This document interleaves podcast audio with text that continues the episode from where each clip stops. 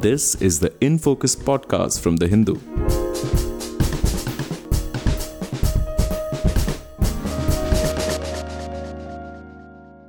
Hello and welcome to another edition of the In Focus podcast. I'm your host, G. Sampath.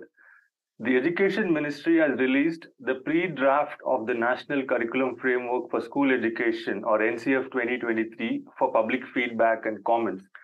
The document, which was last revised in 2005, has a critical role to play in determining pedagogical approaches and how textbooks are designed.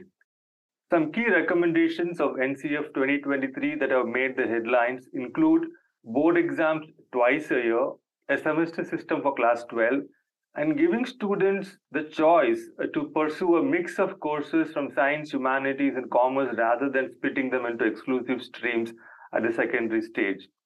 So, what are the implications of the changes proposed by the NCF 2023? Are they what the Indian school system needs right now? How will they get reflected in the schooling experience of students going forward? We get into the details of this National Curriculum Framework document in this episode of In Focus. And we have with us Professor Anita Rampal, former Dean Faculty of Education at Delhi University. She was also chairperson of the NCERT textbook development teams for the primary stage. Professor Rampal, thank you so much for joining us. Thank you. Good morning. So, Professor Rampal, to start with, uh, I just thought you could, if you could talk a little bit about your experience. I mean, uh, before we get into the details of 20 uh, NCF 2023, uh, you were part of the last revision, uh, which happened in 2005. Can you talk a little bit about you know what it was like and how it's done, so that the listeners get a sense of how how it sort of works?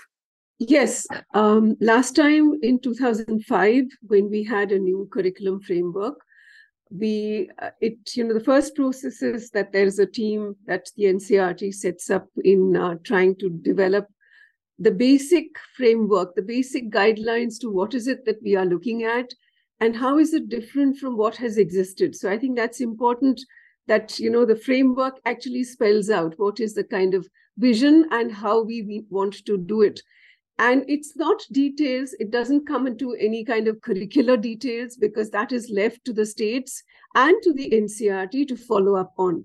So we did this and then following that there were teams that got made which then at the ncert level made uh, syllabi. And there again, we tried to follow, for instance, the thrust was on connecting learning with children's lives and diverse lives, and also making it a socialist, a social constructivist approach, which means that learning is, that is, I mean, that is what our theories tell us that children learn as a process of interacting with each other. So that's where the social comes in, because one child's doubt and another child's uh, curiosity and another child's uh, exploration, all this adds to how uh, all of them learn much better than rather than being alone as individual learners, staring at a board or staring at a screen. And so, how do you bring in a certain way of understanding disciplines even bridging these uh, across disciplines, not having rigid boundaries. So, at least up to the elementary stage, which is class one to eight, we tried to have an interdisciplinary approach. Uh, at the primary level, environmental studies is one such thing where it's not science or social studies or environment education. And that's always been a challenge because people are not used to looking at things across disciplines and working together, more through a thematic approach rather than topics that come from disciplines. So that was the challenge. And then the committees made syllabi. Uh, and after that, textbook committees, which were different, then uh, made textbooks according to the plan and according to guidelines. So the, this is an open uh, frame which goes to all the states. In fact, it's approved by the CABE committee, the Central Advisory Board, and then states can work on it or you know take from from uh, from it what they want and what they need in terms of looking at their own syllabi and textbooks. So it, it, it sort of it, it gives a broad guideline for the syllabus on the basis of which textbooks would be framed but yeah, broad guidelines on the learning process, uh, on the learner, on how you cannot just look at uh, a learner from a very narrow urban uh, uh, privileged home, as many of our syllabi or textbooks do. So, what does diversity mean? What does disparity mean? How do we look at different lives? You know, all these things, this kind of thinking is reflected in the framework. And it then goads you into how do you look at your syllabi? Don't look at it in a very conventional way. Look at it from different lives. Look at it in that sense. Right. So we had this new uh, national education policy, which was released in 2020. Uh, and now we have this national curriculum framework. So, what exactly is the relationship between uh, these two documents? Does the national curriculum uh, framework necessarily follow uh, from the national education policy? It does in some specific ways. One, in terms of the structure, you know, the school restructuring that the policy has spoken of uh, in terms of the uh, different stages.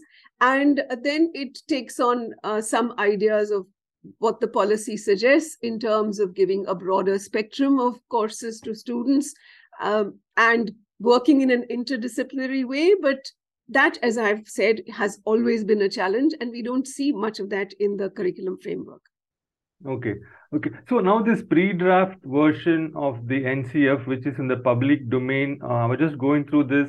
I mean, it seems very high concept. It makes all the right noises about developing good human beings uh, who are capable of rational thought, who have compassion, empathy, courage, resilience, scientific temper, uh, inclusiveness, and so on and then I mean this is coming uh, just uh, a few few days or weeks after we've had all that uh, controversy about uh, deletions from NCERT textbooks, uh, which might give the uh, sort of a contrarian impression to these goals. So, what role does the does the NCF play in translating all these lofty goals into reality? you know, the NEP policy also has a lot of this lofty rhetoric, I might say and in some worrying notions because whenever they want to talk of values you know uh, right in the last curriculum framework also constitutional values are upfront. And in anything that we do whether we design a teacher's education course or we design a curriculum or textbook that is what we have to remember. And uh, also the right to education act which is a fundamental right. Unfortunately the policy contradicts that in many ways. So it just doesn't talk about this, just mentions it once and forgets about it. And all the other mm, proposals actually contradict the right. So the this curriculum framework also does like, that. I, am sorry. What what uh, can you give an example of what aspect of this policy contradicts the right to education? That's a that's a serious uh, point.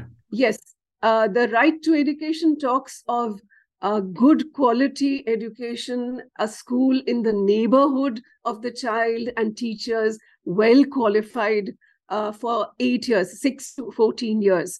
And it talks of not, uh, you know, detaining children, etc. So what this policy talks of is multiple uh, ways of you know multiple modes of education in which it talks of the open school it talks of lots of private players coming in and it very clearly says the focus is not on inputs but the focus is going to be on learning outcomes. Now this itself tells us very clearly that when you say multiple pathways and you say open school is one of them that contradicts the right to education the right to education said a good functioning school in the neighborhood a regular school not an open school which means you sit at home and you get materials from the national open school and you don't have a teacher. So you know all these things there are many things right at the beginning which contradict the right to education act.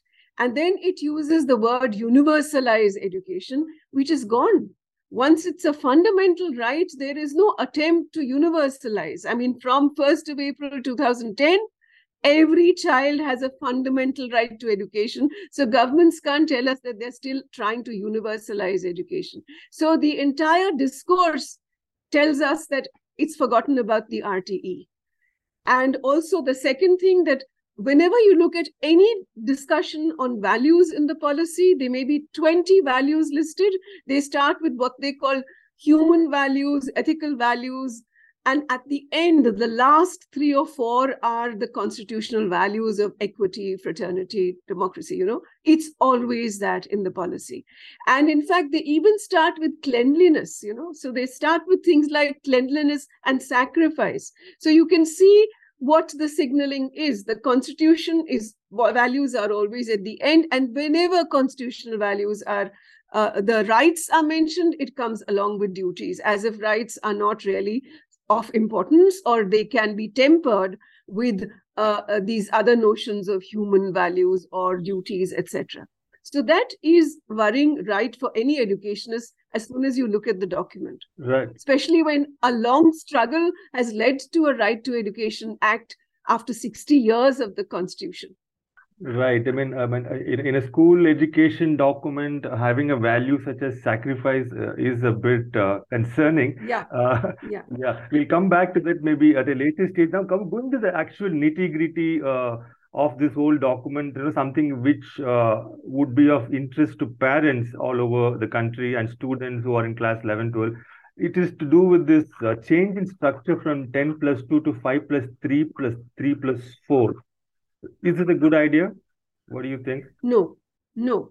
Uh, because uh, one just changing structure on paper and then suddenly asking schools to restructure schools have uh, you know have structured in terms of their teachers in terms of their classrooms their facilities in a certain way this now says that the first two years of primary school that is one and two is going to be clubbed with three years of early childhood education. And the early childhood education is looked at by the Anganwadi workers you know so uh, just trying to club this and say that now a foundational stage is going to be uh, worked on. Uh, in fact i mean we know that we want a strong icds program. We need an education component because that is right now focused only on a nutrition component. But uh, that means a, a, rigorous and a long program of ensuring the uh, what kind of training can be done how how the anganwadi workers can be really inducted into the program of education, which has been a challenge all along, even though it's a an amazing and large program of ICDS. But clubbing this with one or two, in fact, then dumbs down the one and two. You know, because it uh, the focus then is foundational literacy and numeracy. And as educationists, we are not happy to hear things being dumbed down. Even if it's for the poorest and the most disadvantaged child children anywhere learn much more than just literacy and numeracy. Children's curiosity around the world around them children's understanding of the social relationships and social world uh, so, children sorry coming... to interrupt you uh, professor rampal. Yeah. how is it how is there a dumbing down? Can you just explain? Like you're saying that pre-nursery uh, nursery kindergarten and class 1 2 are going to be clubbed together. So how does this clubbing together of 1 and 2 uh, with this result in dumbing down? What happens because when, when you see the curriculum uh, you see that it talks of only foundational literacy and numeracy. I'm saying we want critical literacy and critical numeracy. Uh, you know these words in it in the education discourse mean something how do you do this and we want a lot of environmental understanding and you know environmental studies and understanding of plants and animals and the world around you and the social relations around you that is what a, a curriculum for primary school is meant to be though one and two is meant to be uh, a, uh, a focus mostly through language and arithmetic but three, four, and five is meant to really understand how children's concepts develop. In fact, children's concepts develop even before they start going to school. This national curriculum framework says that concepts develop at the middle stage. You know, again, that's a dumbing down. When the child talks of water, even before she can utter the word water, there's a concept of water that the child brings with her. And that is our challenge of how do you really understand children's conceptual development. But uh, if you say that concepts develop at age 12, that's what the curriculum framework says at some point. Uh, that means you're just dumbing down. You're just sort of saying okay do these activities do this. And we know what this minimalist kind of understanding is and how it's being done even at at present. So uh, uh, i'm saying that what happens is rather than saying that yes it's an inclusive and an equitous curriculum which understands disparities but children who come from uh, back, you know, very disadvantaged homes too bring a lot of knowledge with them. They may not read and write, but that does not stop them from thinking. That does not stop them from building their ideas, from understanding concepts of debt or death or uh, mm, uh, mm, trees and plants around them, which even children from protected homes may not do. They need children from protected home need a textbook and a picture showing them how many legs a spider has, whereas children free and very familiar with the natural world around them know these things much better. But developing curricula which claim that concepts develop later, you focus, and even the term preparatory stage. So class three, four, and five is called preparatory stage. Preparatory for what? We never think any stage has to be preparatory for anything later. A child is developing at every stage and we have to do justice to that potential and that possibility of so children in this, in this dumbed down uh, in this dumbed down uh, version uh, like what would they not be learning as opposed to what they should have been learning if it wasn't being dumbed down? They would not be, uh, I mean, the curriculum would. So that's what I'm trying to say that what happens is when a curriculum framework comes out like that, and you start thinking of developing books, and so you're mostly thinking of in in a way children who are coming from you know backgrounds which may be disadvantaged. And so you think that you can keep that but private schools do what they want and private schools are not always, I mean, when we say the word private, doesn't mean they, there are the larger segment of private schools are low cost private schools, which are worse than government schools. I mean, their facilities and their teachers' qualifications are not as good as government schools. But what happens is that they tend to use the books they want, they tend to do what they want, they tend to mem- get children to memorize, and they think they're doing something more advanced, and also the more affluent uh, private schools. But here, if we are limiting ourselves and saying that you know we will do only these activities like even in the language the foundational literacy it talks of something which is not the way children learn language. There has been a whole understanding in the last few years that children don't first learn uh, alphabets and the sounds of alphabets and then learn words and it doesn't go as linearly as that. You know there's an emergent literacy when children learn it's a whole language approach and it's not but this uh, uh, curriculum framework says that they first learn to decodify the alphabets and the sounds along with that and then they will learn to read with meaning which is completely not how reading happens that's the problem in the pedagogy of language that exists in our country why children cannot read or cannot confidently even write the language that they speak very well and they think very deeply in. Uh, because you think that meaning comes later and meaning does not come later. You read only because you make sense of things. And uh, so I'm just saying that this approach to calling it a foundational stage, limiting things, not doing uh, things in environmental studies that you normally should be doing at age at grade three, four, and five, uh, and assuming that that can be more challenging concepts can be done later is showing a paucity of the way it has been pedagogically structured and the understanding of how children learn. That is a problem.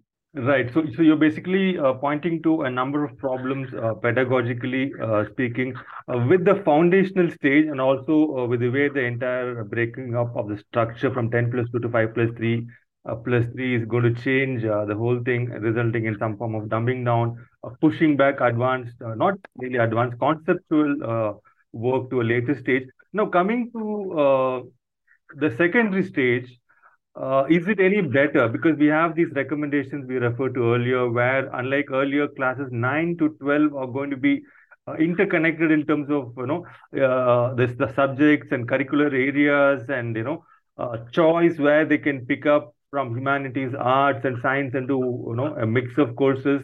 Uh, they're supposed to do 16 courses from eight curricular areas and give eight board exams.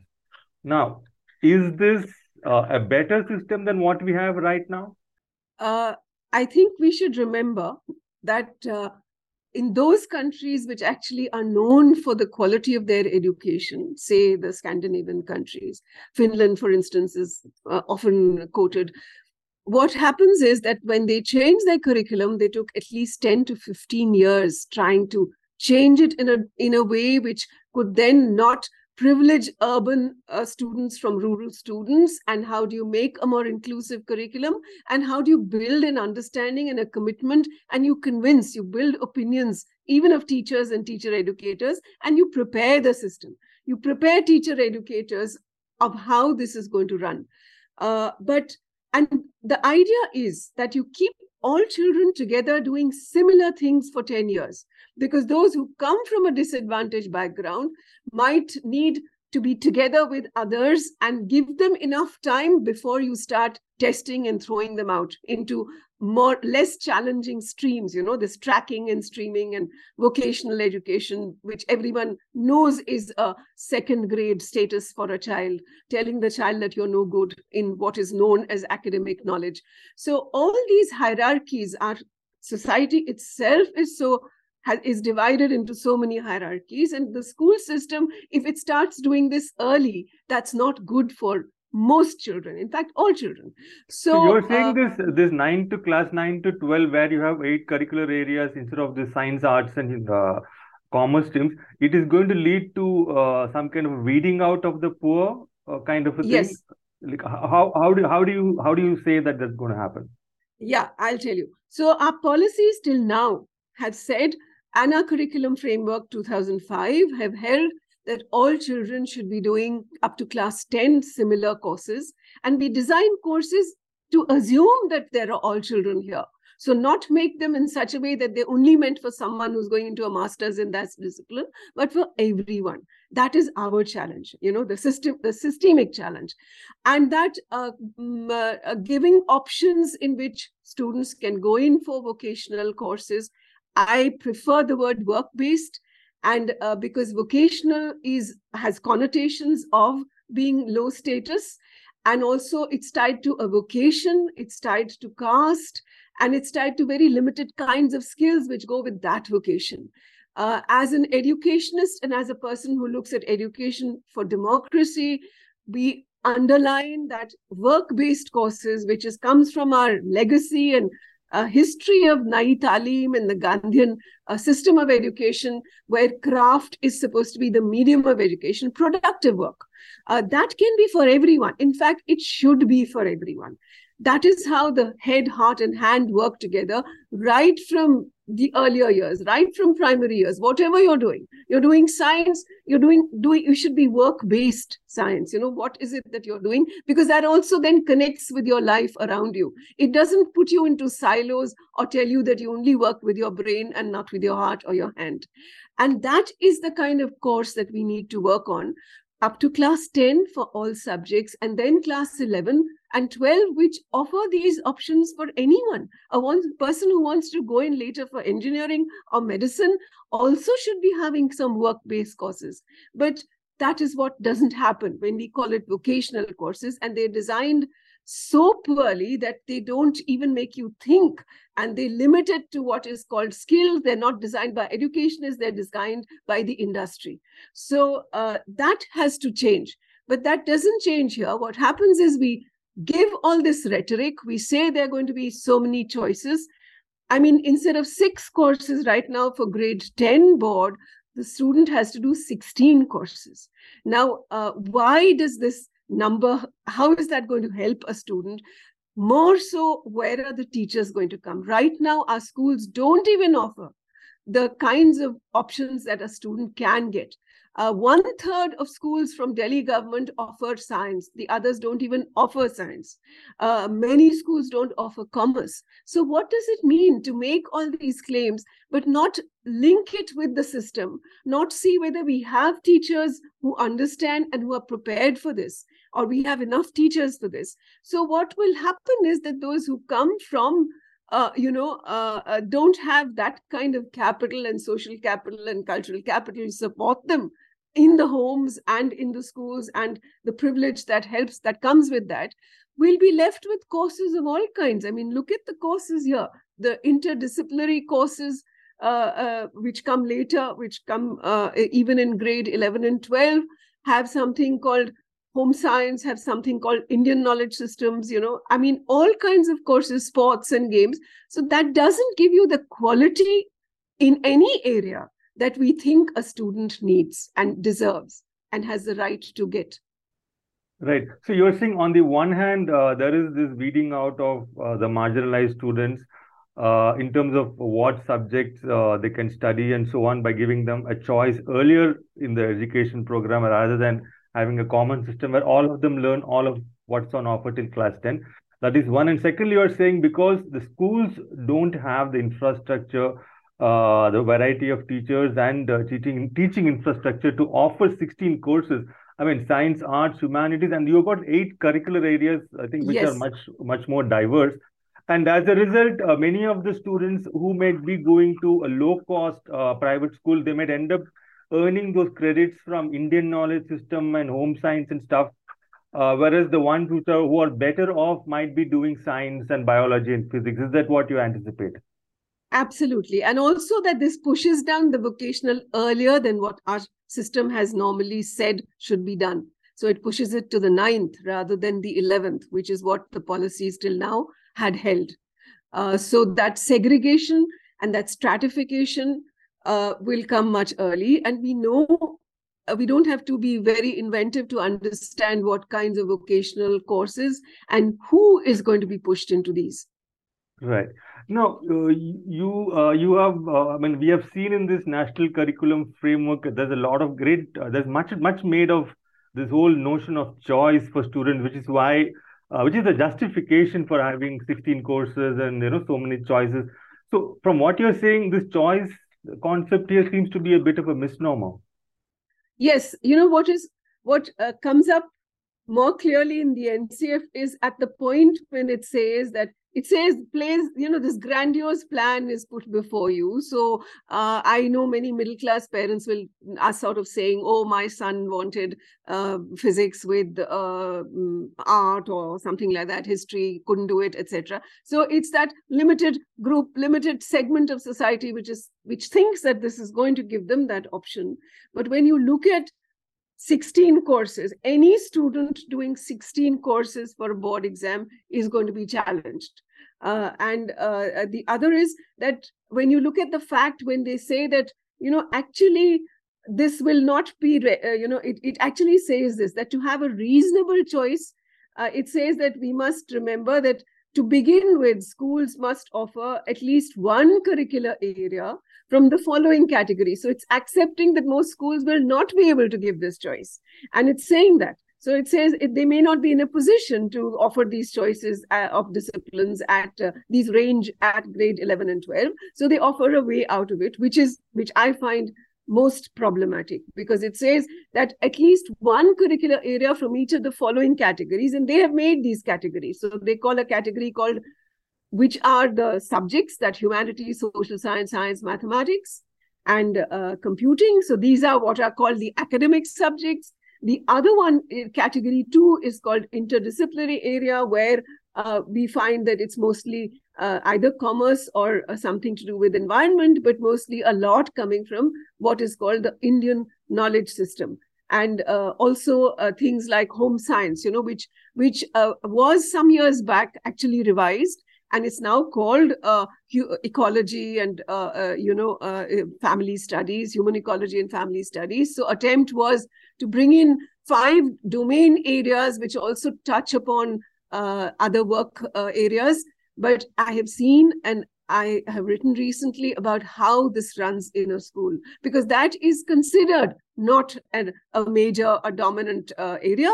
And so it's almost a farce. The exam is a farce. Just look at the question paper and you will see what kind of meaningless information rote based questions are done how is a student better prepared to enter uh, say uh, an area called hotel management having done that course uh, is is a question that needs to be seriously looked at. So these become notional. It's notionally offered but it's never implemented in a way that actually challenges and gives a student an opportunity. And the third area the third curricular area is arts or sports or uh, um, or uh, something or, or, or a course on yoga.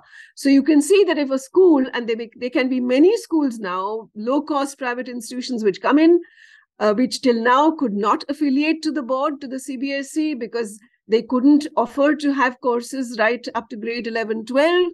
Now they can because they just offer one language. They, the second, they offer some Indian knowledge system. And the third, they offer a game or yoga. And they can happily run a higher secondary course. So the idea is that you give, you so called dole out a higher secondary certificate uh, instead of making it. I, I, I'm not saying we didn't need change, we need drastic change in the way our uh, higher level courses are structured because they don't make sense to most people and they just as as happens our assessment system is terrible and they just get away by doing these multiple choice questions or memorizing some information based uh, question paper. That is not what we need. But instead of giving a much more creative and challenging system giving students going into any stream an opportunity to understand what interdisciplinarity means and what work-based education means, we are now very conveniently uh, pushing children out into something which will be notional, not serious, almost, uh, uh, you know, almost incidental that you do this course.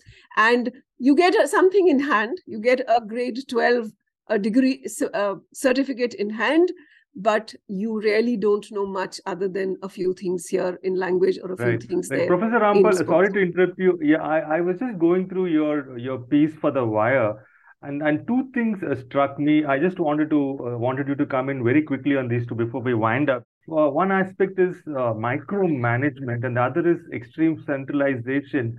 Uh, is into on this question of micromanagement. I mean, you you made this point that even time allocations are being given in this national curriculum framework. It's a curriculum framework, and it is saying you can have an assembly of 25 minutes with five minutes to reach the classroom. I mean, does it also spell out how many toilet breaks students are allowed during class hours? And how is this? I mean, where is this coming from? How is this? How is this a curricular framework uh, point? It is just so bizarre that a curriculum framework is more than 625 pages and it goes into details of every it's almost spelling out the syllabus it's spelling out the lesson plan as an illustration it's spelling out curricular goals and learning outcomes. I mean what is left for the states to be doing? Or even ncert to be doing? You know i mean these are bodies which are meant to be doing this. And looking at this we cannot really tell that people with a lot of experience may be doing this work. Uh, that's only when we go into the nitty gritties we can uh, tell you that. Uh, you know that this is clearly someone who doesn't understand. You're taking a little from here, you're taking a little from there, but you're putting through. And please remember, it says that nine more volumes have to come. Uh, nine uh, more volumes on... over and above the 628 yes. pages. Yes, yes, yes. Please remember that. And each of those volumes is going to be for each of these disciplines, you know, this disciplinary areas, and one on the uh, uh, course, the processes, and uh, so the school processes. So I'm saying that this is an overkill, and this is extremely questionable because this is centralization to the point that there's something coming right from the center and not even recognizing that states you know it's uh, education is a concurrent subject states need to look at things in their own socio cultural economic historical political context that's what education is about and that if you spell out so much and you micromanage something to this point it then tends to give legitimacy to everyone trying to just follow this rather than doing their own exercise. And that is what is questioned. So, does this centralization also mean uh, an attempt to impose uniformity across uh, states? Yes. In fact, this is exactly what NCF 2005 actually said. It said that this raises a question what is the role of a national curriculum framework? Tends to raise doubts and questions about uh, uniformity being imposed. It uses that word, imposition of uniformity from the central. And it says that this is not the purpose. This should never be the aim of bringing out a curriculum framework. And that's why it should just be a guideline, a guideline for all those who are going to be engaged in this very challenging, creative, and important uh, process of developing curricula for their states or for NCERT and for the CBSE and uh, uh, their textbooks. So it warns us against this imposition, but this is exactly that. It is exactly such a document because why do you expect a 600 page, six 20 page mm, document to be giving you such details, spelling out things in such detail. Right.